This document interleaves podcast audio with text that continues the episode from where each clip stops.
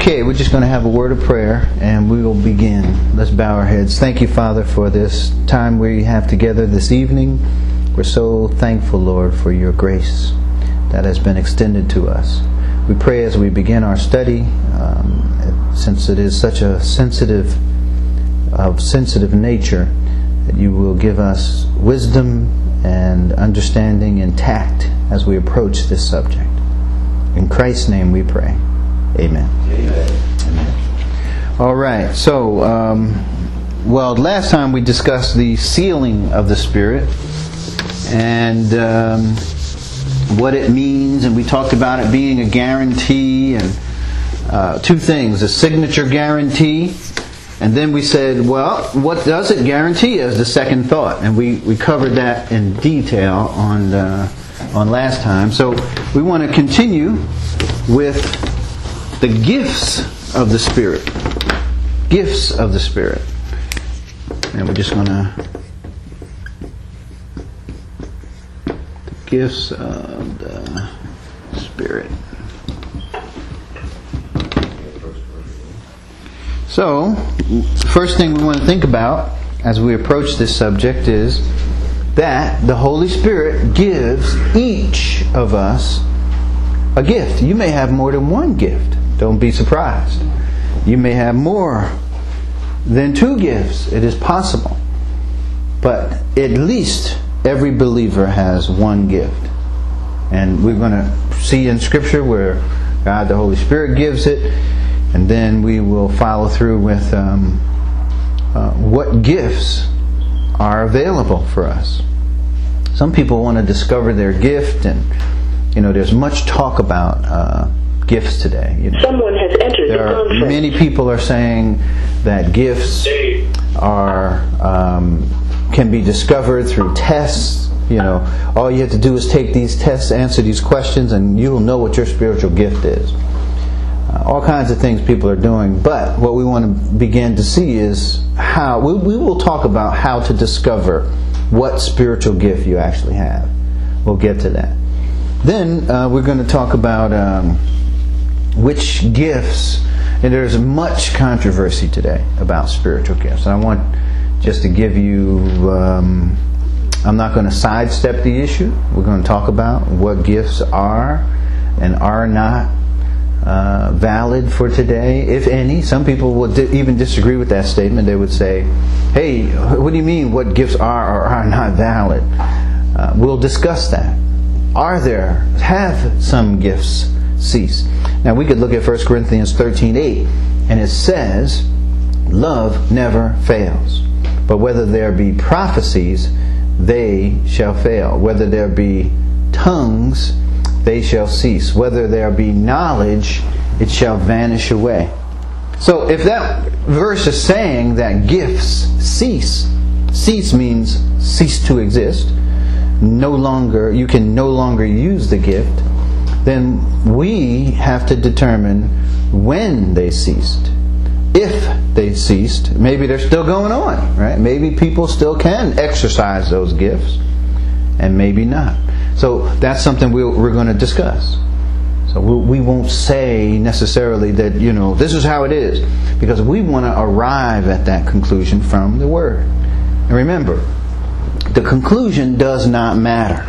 Okay? Some people, when I say that, they say, wait a minute, how can you say the conclusion doesn't matter? The conclusion does not matter. You know why? Because uh, we want the conclusion to be a certain way. And that's I'll come to the table and say, well, I believe tongues exist. Or I believe tongues do not exist. And notice I went right to tongues because that's that's the controversial one. And some people will say, well, that, that's my position. Now, I'm going to go to the Word and I'm going to prove that that is true.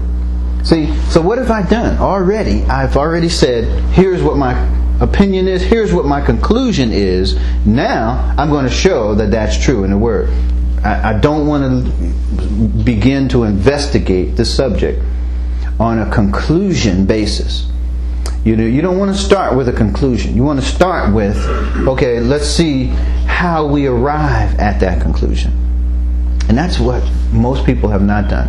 They have looked at the conclusion and then they've went into the word to find scriptures to support what they believe.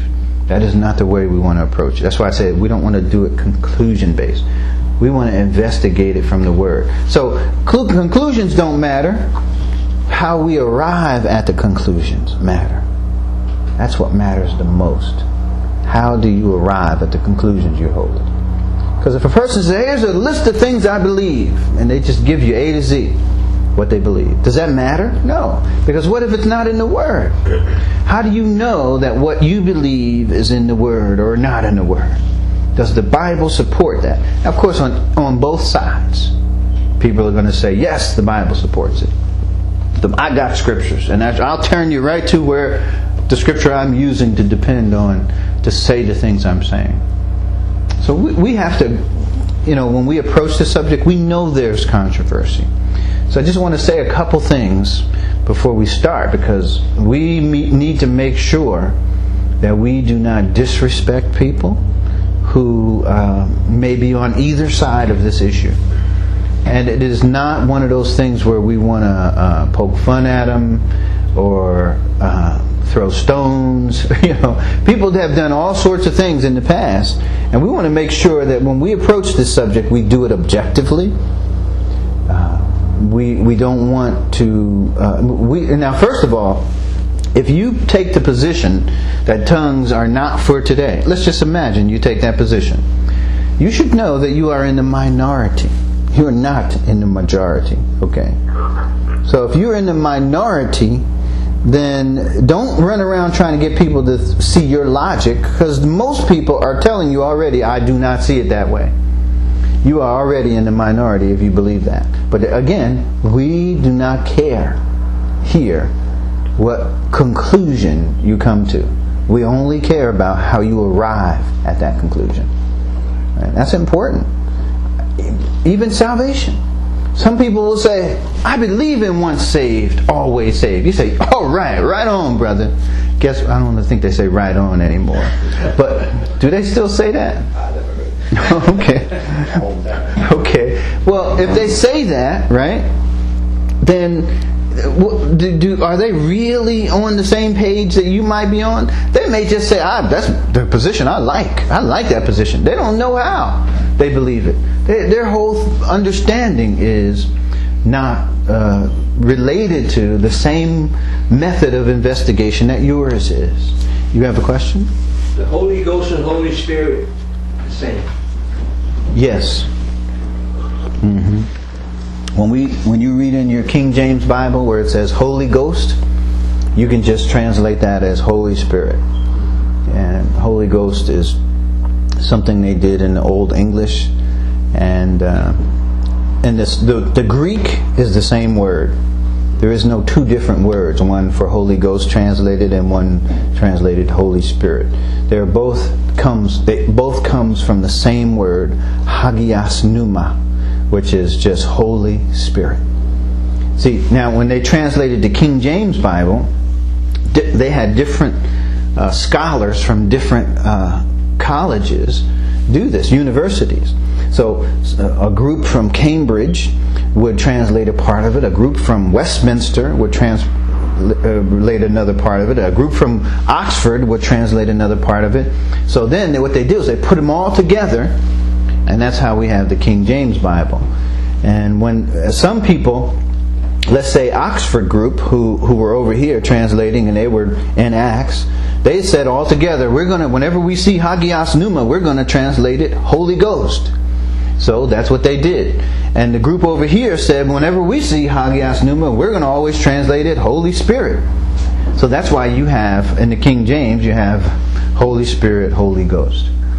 And you should just know and ignore that because a lot of people get hung up on that. Just ignore it. If they want to use Holy Ghost, let them use Holy Ghost. Okay. So, um, so let's go go un, um, just a few more disclaimers just to note as we talk about this subject again it is a very emotional subject and it may appear that a person is engaging you in a conversation with this but really you just don't know what's it's like the tip of the iceberg you can only see part of it but below the surface is a mass of ice. So what you want to be careful is, is as you talk to people about this, know that it is an emotional subject. If you say that, if you take one position or another and tell people, you know, what you think about this subject, you may hurt somebody's feelings. Truly. I don't think anybody here wants to do that. That is not our goal, to hurt somebody. What, we, what is our goal? We want to witness to people to the truth, right? We want to let them know what the truth is and let them know what the Bible says and, and how we arrive at the conclusion that we arrive at. That's more important than anything. So the person said, What do you think about tongues? I almost don't want to tell them. I really don't. Because as soon as you tell them, guess what? You know, it, it depends on whether they agree or disagree. They agree oh, with you, oh, you you've just said the greatest thing. Yeah, brother. Hey, brother. But if you, you disagree with them, oh my goodness, they look at you, you know, they straighten up and, okay, you don't believe it, you're the enemy. Now, and, uh, we could be brothers and sisters, and now I'm the enemy. I don't want to have that sort of relationship. Uh, and again, so what's most important? The conclusion or how I arrived at the conclusion? I would much rather somebody would ask me, How did you arrive at the conclusion you have? Now that that's a question. Now we we can you know get right down to it. And guess what? I can reverse that question. How did you arrive at the conclusion that you have? What scriptures are you using to support the belief? Is it just maybe some people are like, "Hey, I've I've always done this or not done this, and that's the reason why I don't or do today." My mama did it this way. My grandmama did it this way. Or, you know, my uncle so and so, who is in heaven right now, did it so this way. You know, people have all kinds of things. So as soon as you tell them that, they're plugging all that in. You know, and you're sitting there thinking, well, I just said what my opinion was. Well, you just shot a knife in their back, according to them. And now you're the enemy. So you don't want to you don't want to create problems. You want to solve problems. That's what we're about. And, and if, so I'm just giving you all this disclaimer, and it's important. You might say, well, let's get into the study. You need to understand that this is a very sensitive subject. And again, if you take the position that their tongues are not for today, you are in the minority. You should know that. So, uh, people, most people today believe that tongues are in existence. They believe, and if they don't believe that tongues are in existence and they're speaking them, they think, well, they may, I may not be doing it, but I believe others can do it. So, see, so there's a lot of varied positions. We'll deal with this topic and um, not only this topic because we, we, we could get stuck on tongues, but we, we want to deal with all the other subjects prophecy, knowledge, wisdom, faith, uh, discerning of spirits. Uh, um, did I say wisdom already? Yeah, I did. So there's a lot of giving, uh, um, administrations. Uh, there's a lot of different gifts, pastor, teacher, evangelism, and that we're, we're going to want to deal with in detail so that we know a little something about everything. We don't want to just, oh, well, we talked about spiritual gifts. What do we do? We, we discuss tongues. There's so many other spiritual gifts. And in fact, tongues is what? Least. The least of the spiritual gifts. So says Paul.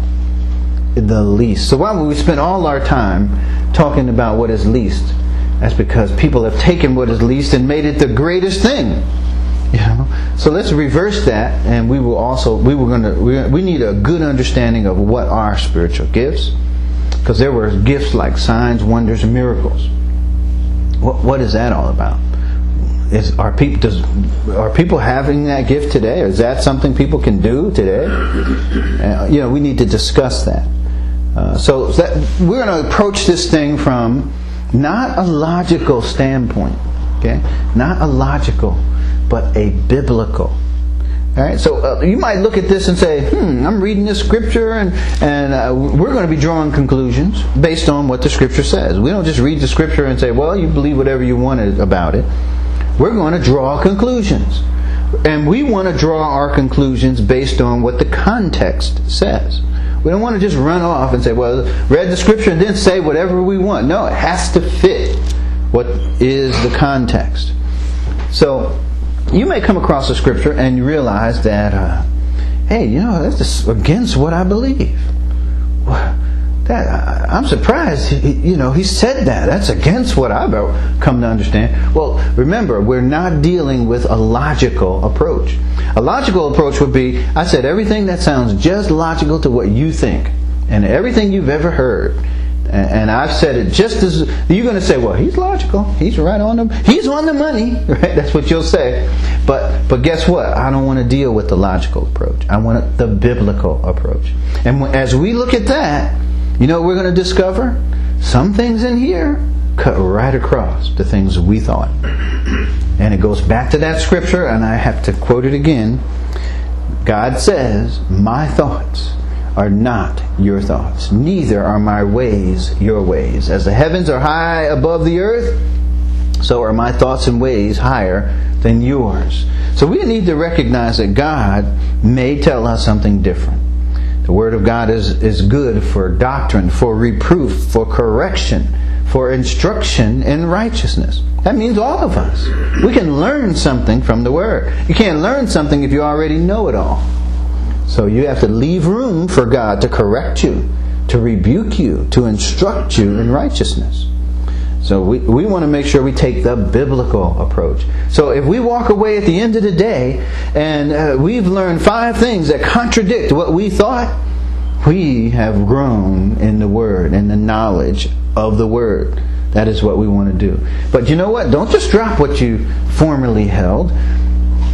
Prove all things, as Paul says. Prove all things. And what? Hold fast to that which is good. Prove means to test it. So if you got a belief, I'm not telling you come in here and drop your belief. You know who's going to do that anyway? Nobody. They're not going to drop their belief. They'll listen and hear you out. An objective person would. He'll weigh what you say. And that's what proving, testing, testing to see that what you hold is what this Bible says. That's why Paul said the Bereans, they were more noble why? Because when Paul told them something, they didn't just say, okay, Paul, if Paul said so, you know, then that must be what it is. No, they said, well, where is that found, Paul? And they went to their Bibles and they looked and they checked the context to see if what Paul was saying was what the Bible was saying. And guess what they determined? That it was true. What Paul was saying was the truth. So Paul said, you know that, now, I like that. I like that now because uh, you're not you you want to make sure that I'm in line with the Word of God. So Paul, he wasn't preaching some new doctrine, strange cultish thing. He was teaching the Word of God. He was demonstrating that Jesus was the Messiah from the Old Testament scriptures. And they could not refute it. They could just look at it and it was confirmed. So, the biblical approach. Think about that. See, you could go the emotional approach. Hey, I speak in tongues, and and I'm convinced that they're real. Or you could you could take the logical approach. Hey, you know, it's logical to me. My whole church believes it. My mother believed it. Everybody else believed it. Hey, it's logical that it must be true, right? Or you could take the biblical approach, which says, you know what? I got to test what I believe according to Scripture. And when I find that it is in line with the Scripture, then I will hold fast that which I believe. So we're living in a day where the Scripture is discarded. I mean, many people are not paying attention to the Word. They, and, and it has very little value when it comes to how they order their lives, how they allow themselves to think they do not consider what the Word says. And um, when we go through the Scriptures, and you'll find there are Scriptures that, and there are definite Scriptures that say definite things, you can't run away from those things. They must be in your factoring as you consider what this subject is all about. If you run away from that, where are you going? This is the Word. Now, all you can do is say, well, maybe, maybe there's another interpretation. Let me look closer at the context. That's what you do. That's a Berean thing. See? Don't just swallow everything somebody says, and that includes me. You got to test. How do you know? How do you know that's true?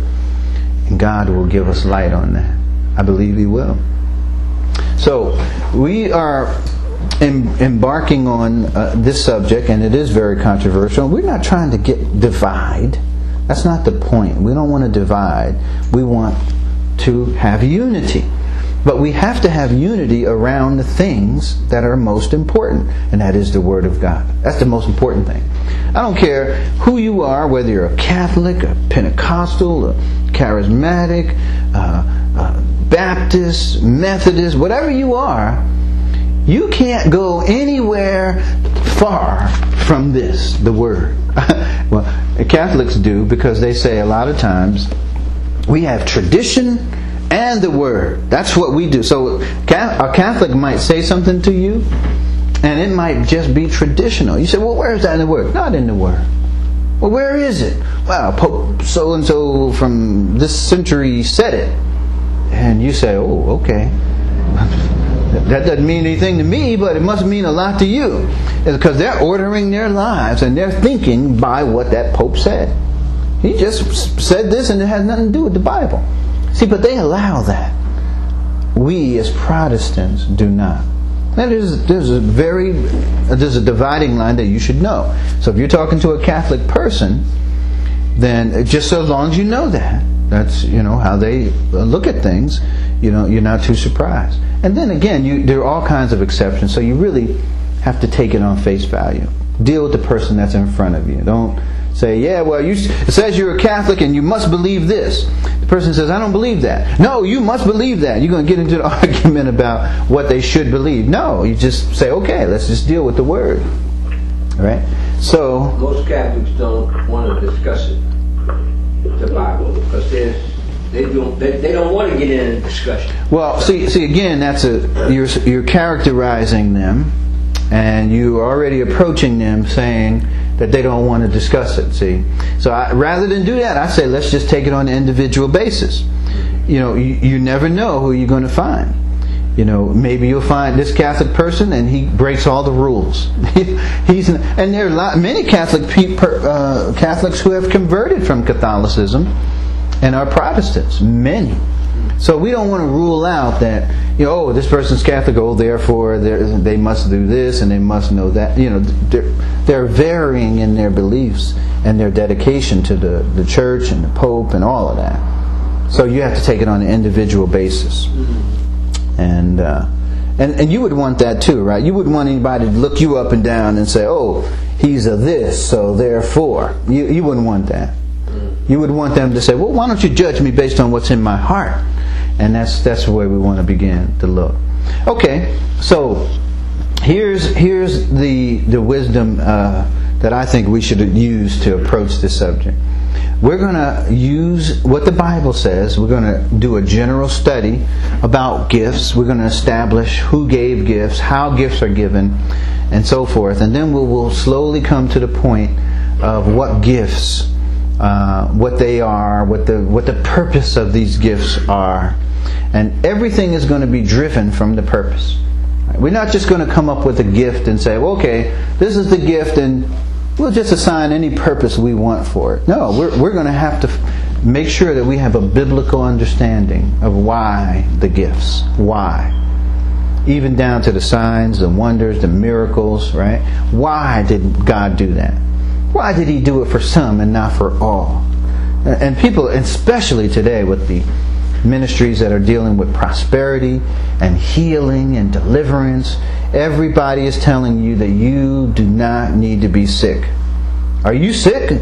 Well, then you don't need to be sick. You know, and they got a whole understanding of, you know, that they're trying to bring the scripture to tell you that you should not be sick. But yet, Christians are getting sick, you know, and that's the reality. They, I've got to use that holy water. Well, they got that going too. Pop off sin. yeah, they got they they got that as well. They got that as well. So you know, and you're going to find that many people, and, and again, remember this is a very sensitive area because some people are sending their money into that show. And they're they're depending they're watching that TV show faithfully every morning. And if you sit up here and say oh that's crazy you just lost that person. That person will never listen to another word you've said. You have offended them to to to high heaven.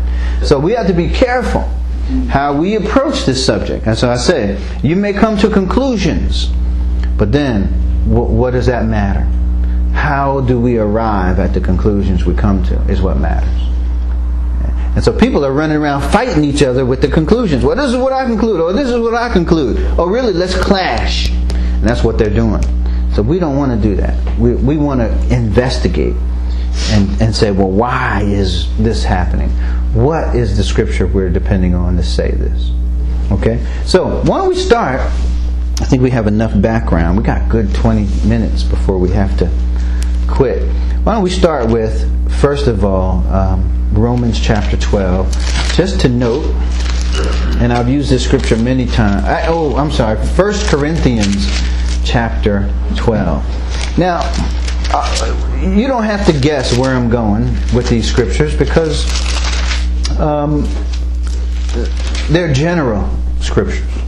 I mean, there's only certain scriptures that you could focus on that deal with spiritual gifts. So we're going to be at those scriptures.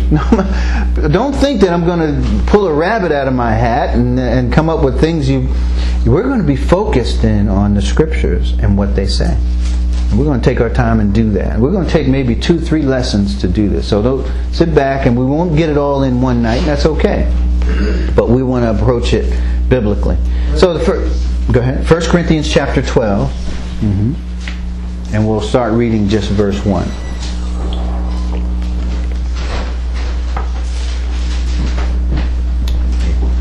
How you doing? So 1 Corinthians 12.1 says, Now about spiritual gifts, brothers, I do not want you to be ignorant. That's interesting. He's saying about spiritual gifts, right? And what what's our subject? Spiritual gifts. He does not want us to be ignorant. Ignorant means you just don't know in the dark, not knowledgeable about spiritual gifts. Paul does not want that to be our case. Now, I have to say, uh, the more I read the scripture and look around, the more I see ignorance about spiritual gifts. So, why is so much ignorance and confusion about the spiritual gifts? Because people have not paid attention to what the Word says. Mm-hmm. That's because why, why you saying missed the point mm-hmm. because I you know I, I find a lot they have a lot of um, motivational speakers, mm-hmm. but they don't go to the word. mm-hmm. You know, to the word the way it should. If they should go to the word exact, exactly how they explain it. Mm-hmm. How we do it, like we about. Well, well, again, to us, the the most important thing is the context. Now, many times people get into what is so called preaching. And their message is really a motivational message. They want to get you fired up. They got a couple points they want to get across, and uh, that's it. But we're really focusing on the Word. And you'll find some ministers that'll just take a text. Say, here's my text. You can close your Bible. You're not going to need it. And they just go on to preach. Well, that's a style that some ministers have, but we we don't have that style. So you're going to need your Bible. Hope you have one because you will need it. And and so, even though they may be doing that and doing a lot of storytelling in the in the mid and you know in the meantime, you're not getting, in my opinion, what the word says. That's why it says we are to preach the word, just like it says. Now people love that verse. Preach the word. Oh man, that means get it out there. But is, but, it, is it okay to a certain extent and then get busy well, that verse, if you read that verse, it says, Preach the word, be instant, in season and out of season. Rebuke, exhort, comfort, and it says, with great care and careful instruction. Now, when people say that, preach the word, I don't hear all the rest of it. I just hear preach the word. But there's a whole lot of other how are you going to be preaching the word with great care and careful instruction if you're not paying close attention to what the Word says. You got to really. So preaching the Word is not screaming and hollering at you.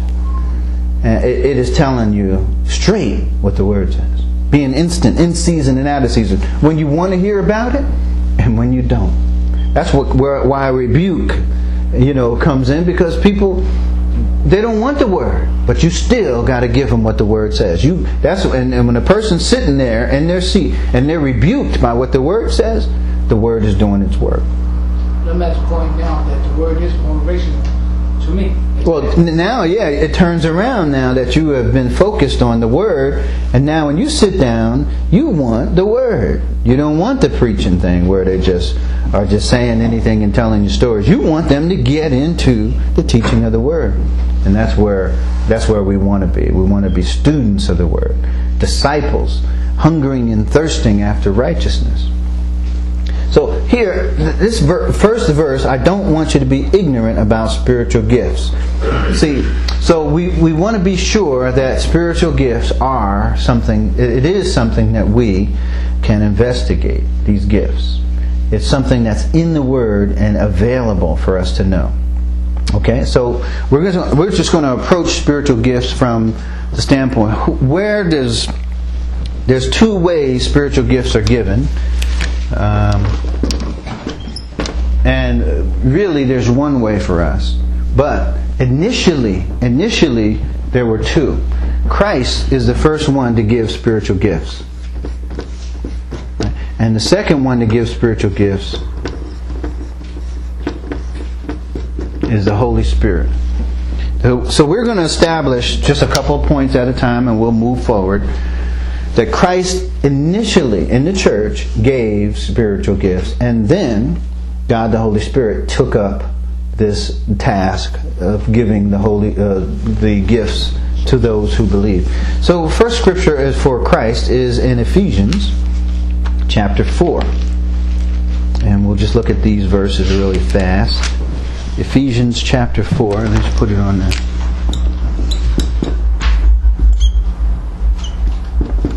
And we'll look at 11 through 13.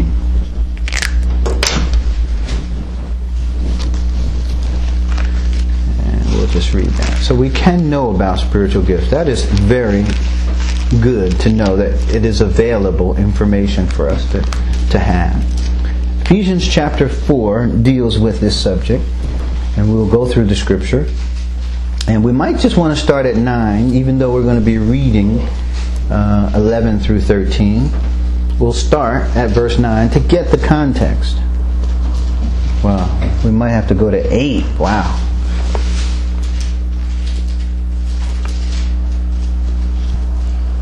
So 8 says, This is why it says, When he ascended on high, he led captivities in his train and gave gifts to men. Now, who's he talking about? Christ. Jesus Christ gave gifts to men. What does he ascended mean except that he also descended to the lower earthly regions? He who descended is the very one who ascended higher than all the heavens in order to fill the whole universe. It was he who gave, and he's going to, he's to talk about some of the gifts that he's given. Okay? It was he who gave some to be apostles, some to be prophets, some to be evangelists, and some to be pastors and teachers. Now, just to note, this word pastors and teachers is not two gifts, but one gift. And we find that from uh, the Granville Sharp rule in Greek grammar that whenever two nouns are have kai or are separated by kai, and there is one definite article in front of the, the first noun and no definite article in front of the second noun, this means that they are talking about the same thing or person. And in this case, we find that pastors and teachers refer, according to the Granville Sharp rule, to the same person. And I like that because it talks about this person with this gift of pastor teacher as we hyphenate it. Pastor is his authority, his shepherding the flock. Teacher is what the pastor does. That's his function. That's, he teaches the flock. So it's very fitting. He's a pastor teacher. Okay, so it, listens. It lists four gifts here. And notice all these gifts are communication gifts. Apostles, apostles communicate doctrine and truth, and right, and the found churches, and God gives them special ability to be leaders. And prophets, prophets God used to establish the church as well, right? If you look in Ephesians two twenty, it says that the church is built on the foundation of apostles and prophets with Jesus Christ as the chief cornerstone. And that should be right there, 220. I'm quoting it. Built on the foundation of the apostles and prophets with Christ Jesus himself being chief cornerstone. Pretty much same thing. Uh, so, evangelists, what do evangelists? They communicate the word too. What, what, what word do they communicate? The gospel message. And then some to be pastors and teachers. Pastors and teachers are equipped so that with this gift, in order to take you from being a babe in Christ, as the evangelist gets you and brings you into the church, or a newborn babe, the pastor teacher picks you up then and takes you from being a babe all the way to growing up to maturity. All right, so we have pastor, teacher, and these are gifts. And who gives them? Christ. Now, when did he do it? It says when he ascended on high, he led and he gave gifts to men. So he established the church using these gifts. And I love it because right there in Matthew 16, Jesus says, right, on this rock, who will build his church? I, he says, will build my church. Here we see Jesus doing the very thing he said he'd do, building his church. Well, what do you mean building? I gave these gifts. He said he, he gave these gifts, and these are foundational gifts, aren't they? we read, we read that the, the foundation of the church is made up of these very gifts. So, who laid the foundation? Jesus Christ. And we are just building on something that He already started. Okay? All right, we said so in Ephesians 4 11 through 13. Uh, we find, and also you can put in there Matthew 16, where Jesus says, On this rock I will, future, future. He didn't build the church in the Gospels. He didn't build the church in the Old Testament. The, the church did not exist then. He says, I will build my church. And that will means uh, it would be future, and here's when it is. Here you have it. He, he gave these gifts in order to found the church. So, okay. Then we're going to deal with um, 1 Corinthians, and we're going to deal with the Holy Spirit now. He also gives gifts. We're going to find where, where it says that in Scripture. That's going to be in 1 Corinthians chapter 12, where we already were. And we will read uh, 1 Corinthians 12, and we're going to eventually go through this whole chapter. You know, but right now we're going to just kind of concentrate on answering the question of who gives spiritual gifts? Who, who gives spiritual gifts? So far, we understand that Christ did to found the church, but now we're also going to understand how um, the Holy Spirit is, plays a role. Verse 4 There are different kinds of gifts, but the same Spirit is given for the common good. To one, there is given through the Spirit the message of wisdom, to another, the message of, t- of knowledge by means of the same Spirit, to another, um, faith by the same Spirit, to another, gifts of healing by that one Spirit. Now, notice the, the refrain after every one of these by the Spirit, by the same Spirit, by. Why go through all of that? What's the point here? He's trying to tell you beyond any under uh, reasonable doubt that the Holy Spirit is the one who is the author of these gifts. Not you. The Holy Spirit gives them. And it keeps emphasizing that point. Each one you read. Verse 10 To another, miraculous powers. And that's when we were talking about the signs and wonders, right? To another, prophecy. To another, distinguishing between spirits. We said discerning of spirits. To another, speaking in different kinds of tongues. What's a tongue? A language. We'll get to that. And still another, interpretation of tongues. Now, notice this. The Holy Spirit gives these gifts to people. And um, notice everybody does not have the same gift. Is that coming across pretty clear? Does he give everybody the same gift? No. And even in the scripture we read in Ephesians chapter 4, verse 11, it says, And he gave some to be apostles, and some to be pastor, you know, evangelists and so forth. Now, if it's some, everybody does not have the gift. What if you aspire to the, I want to be a pastor, I want to be a this? That doesn't mean it's a, it's a special gift that God has to give you. You don't earn or deserve the gift of pastor, teacher, or tongues, or, or whatever it is. You never could earn or deserve it. Is a gift. Now, people have got that all backwards. They think that you know, well, if I'm going to be a, I'm going to have to train and I'm going to have to practice and I'm going to. It's going to be a special ability that God gives you already. And you now, if somebody gives you a gift, what do you have to do to get it? You have to just receive it. That's it. You have to do nothing. You didn't earn it. Like, for instance, we'll use the gift of tongues, which is so popular. What if I go out and learn French? Is that the gift of tongues?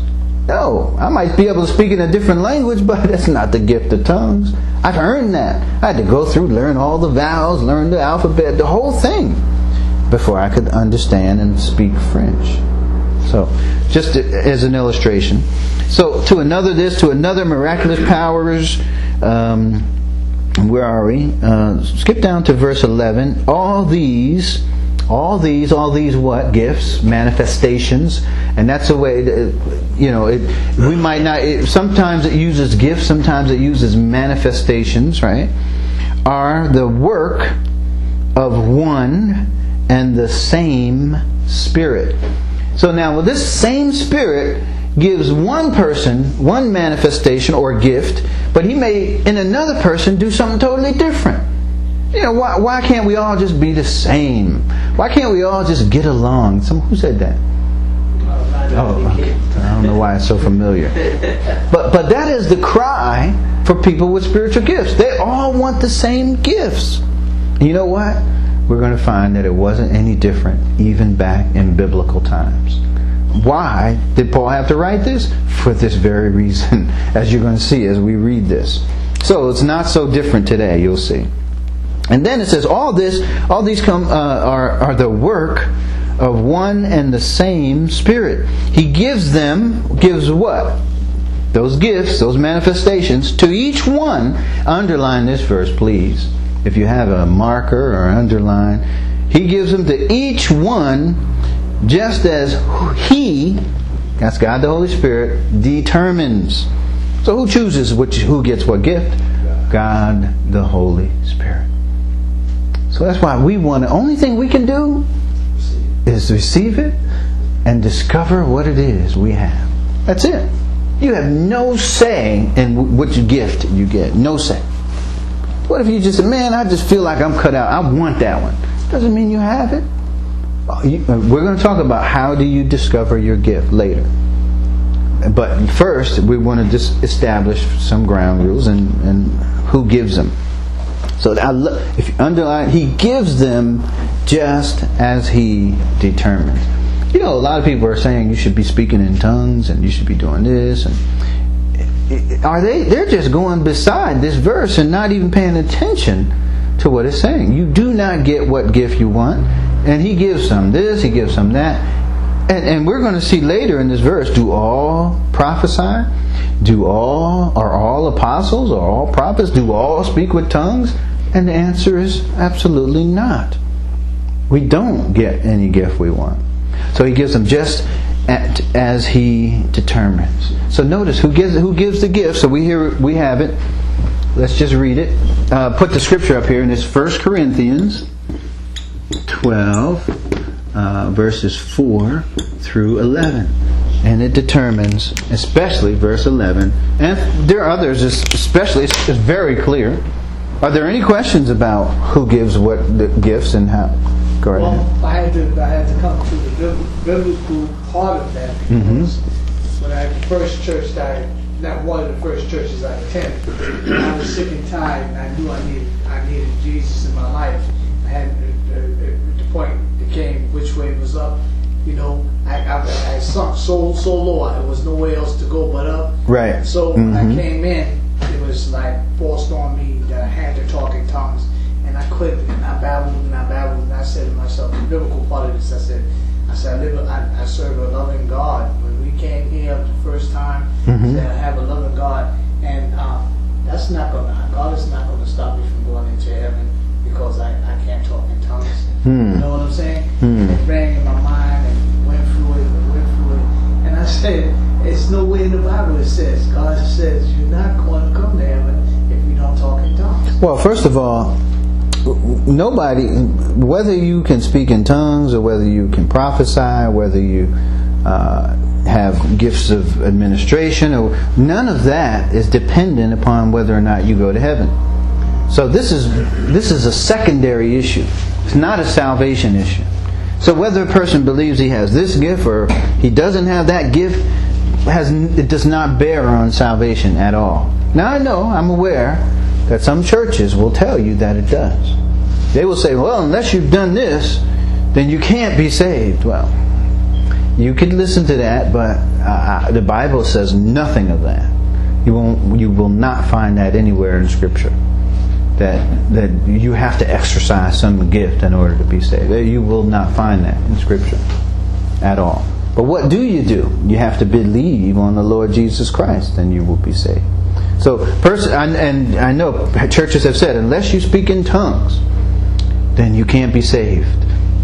So then they, you know, they try to encourage you to speak in tongues, and and they want you to, um, you know, practice doing it. Just say this word over and over, and then if you, you know, your tongues will come, and all these different things people are saying to do. Churches are doing this, and I, people have come to me and told me.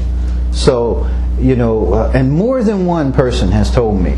So I know this is true that people have done, churches have done this, and to, it has really caused a lot of confusion in churches. And and the teaching of the word is now. First of all, when we talked about salvation, did we talk about tongues at all? No. Why? Because it's not an issue in salvation. Not at all.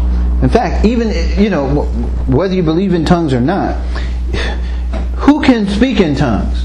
Unsaved people or saved people? Right? Only saved people. Right? So it's a gift that God gives people who are believers. Not a, you don't get the gift to become a believer. It's just backwards. So everywhere we read in Scripture, salvation is not by works, not by works of righteousness which we have done, not of ourselves. It is the gift of God, right? It is you are justified freely by the grace that is given in Christ Jesus, and everywhere we turn, it is free. And I am just annoyed actually at people who would want to make it something to pay for. Why not let it be free as it says? And we, we want to control people. We want to get people in line and tell everybody to, you know, in lockstep, do this. But that is, to me, you know, you, you've taken away the freeness of salvation. God said it's a gift. Why not let it be a gift? Why do you want to make people work for something that's free? You know, that can't be uh, according to the truth. So, let's continue. So, we have two scriptures. Um, or, or, this covers the thought. Does anybody have any questions about uh, the gifts as far as the source of the gifts? A gift is not a learned ability. It is given by God the Holy Spirit. And He gives them. How does He give them? Freely. And who, who decides?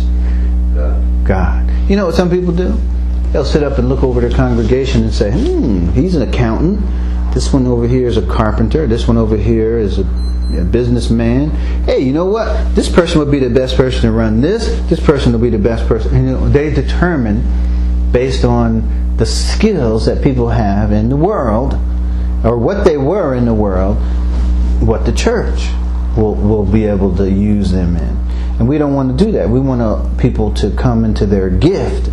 And once they serve in their gift, they're going to love doing what they do. Nobody's going to have to force them or coerce them or, or, or you know, make them feel guilty about not doing what they, they love doing what it is they do. As if it's your gift, it fits.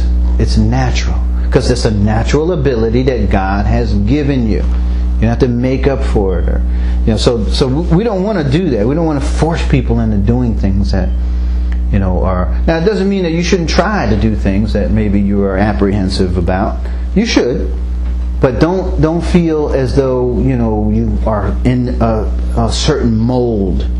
And I'm not going to try to mold you. I want you to discover your gift, and then we'll talk more about it. So. That's the first thing. And I know we're ro- we're rolling on the time. We don't want to continue uh, into the next point. But the next point is, all right, we're going to talk about, you know, from the standpoint we've already established this, but now we're going to discover about what is the purpose of spiritual gifts. Why did God give them in the first place? I mean, did Israel have spiritual gifts? Did they?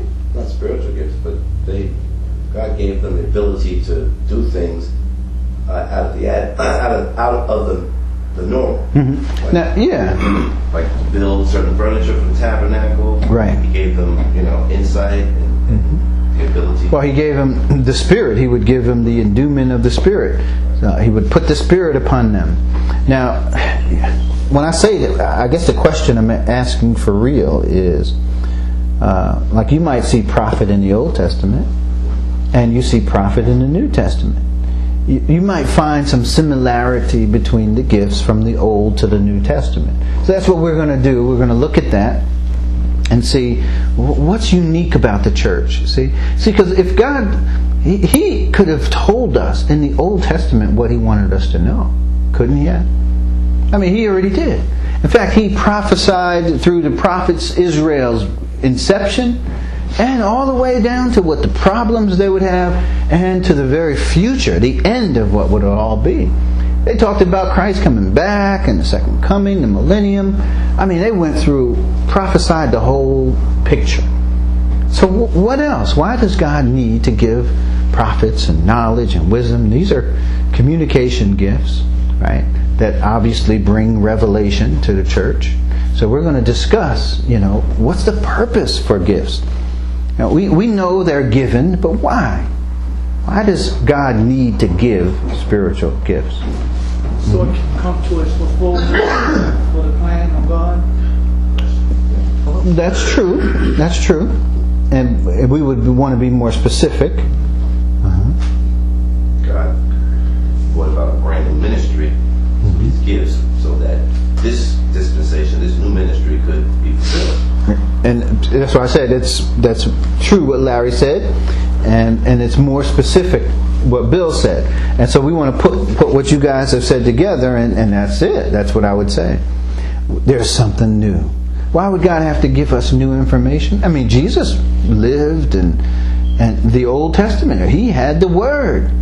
And but yet we have the New Testament and all these things that are different from what the old. Is anybody here um, practicing everything that the Old Testament says? So what is it? You guys are not living according to the Word. You're not living according to the Word. Don't you want to live according to the Word? Well, I mean, I mean, the word, I mean, I would like to, but I can't. Why not? I mean, I'm not He's referring to- the law. I'm sorry. Oh, okay. That's okay. I'm, we're getting it. We're getting it. So you're not living according to the, to and that is because you're not supposed to. All the scripture that's, that we read does not apply to us, does it? And it tells you go out and sacrifice a lamb and do all these things. Well, uh, no, how come you're not doing that? Because you're not under that. You got to divide, rightly divide the word. You just can't pick up the word and say, "Well, oh, this is I'm going to do this. Everything it says, I'm going to do it in here." You can't because it doesn't all apply to us at this particular time, does it? So we want to understand uh, what's different, and as you said, the church has is new revelation. It deals with the mystery and how God. The church is not in the Old Testament. Nobody knew about the church. Christ prophesied that he would build the church. So now what is the church Jewish? Is are we Israel? No, we're not. Are we under the law? Israel was. What a big difference. How do we live? What do we do? So God, this is something brand new. God has to give us a lot of instruction. There, I mean, it, the church started out very Jewish, but God, that wasn't God's plan. He wanted to bring the Gentiles in, and they would be together in one body. So we, we're going to discuss. That's that's the hint of where we're going when we talk about purpose. What's the purpose God gave gifts? Well, we're going to see that the purpose has to do with the changing times. It's like I said, it was good enough for Jesus what he had. So why all this all again? Because there's new revelation that needs to be written. And we need this revelation. And we'll, we'll talk about that. We're gonna it's gonna grow from there and we'll deal with we're gonna deal with all of them. Miracles, signs, wonders. So come next week ready to deal with um, gifts. We're and we're still dealing with whole the whole, and then we're going to start defining. By next week, we're we're going to start defining individual gifts and what the purpose actually is. Why did God give us these gifts? All right. So let's stand. We're going to have a word of prayer, and uh, we're going to have to close. I know it's getting late. I don't want to keep you going beyond too too far. And uh, what an interesting subject we have before us. So I would say we're going to take two more lessons, maybe three, we'll see. But we don't want to cut it short when people are really uh, needing to know this information. Let's, yes. hmm And we'll have it so that we can have it for later as well. Let's bow our heads. Thank you, Father, again for such wisdom that you have provided for us in your word. Lord, as we approach this subject, we pray that our hearts would be open to your instruction. Teach us, Father, what you would have us to know about these things. We're so grateful for those who have participated with us, and uh, they were candid enough, Father, to open their hearts and share their experiences. And Lord, we, we, we know that as we are honest with you and the Word, that uh, only good things can come from that. So we pray for those who are listening by conference, and Lord, we just ask that as we grow in grace, that we will be challenged and, and continue to have the humility to put aside our preconceived notions and opinions and to focus in on what does the Word say. So we ask that you bring us back next week and as we continue our study, in Christ's name we pray. Amen. Amen. Amen.